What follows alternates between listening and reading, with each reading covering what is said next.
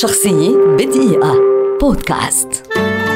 محمد عبد المطلب عبد العزيز الأحمر هو مطرب مصري معروف فنيا وشعبيا باسم عبد المطلب. ولد عام 1910. حفظ القرآن في صغره واستمع إلى الأسطوانات في قهاوي البلد، وبعدها بدأ الغناء في مسرح بديعة قبل أن يعينه محمد عبد الوهاب كورسيا في فرقته، لكن انطلاقته الفعلية كانت حين لحن له محمود الشريف بتسأليني بحبك ليه، ونجحت نجاحا كبيرا، وأنتج له بعدها عبد الوهاب فيلم تاكسي حنطورة الذي لاقى انتشارا أيضا، لينتج لاحقا بنفسه فيلم الصيت ولا الغناء وفيلم 5 من الحبايب.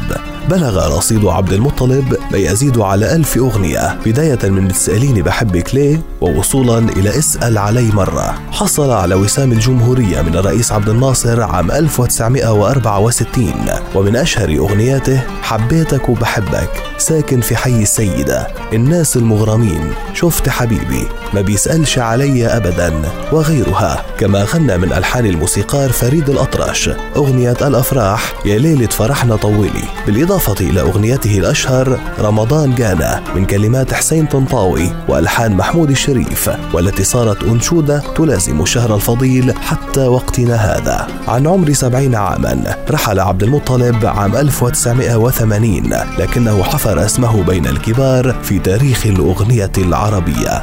شخصية بدقيقة بودكاست.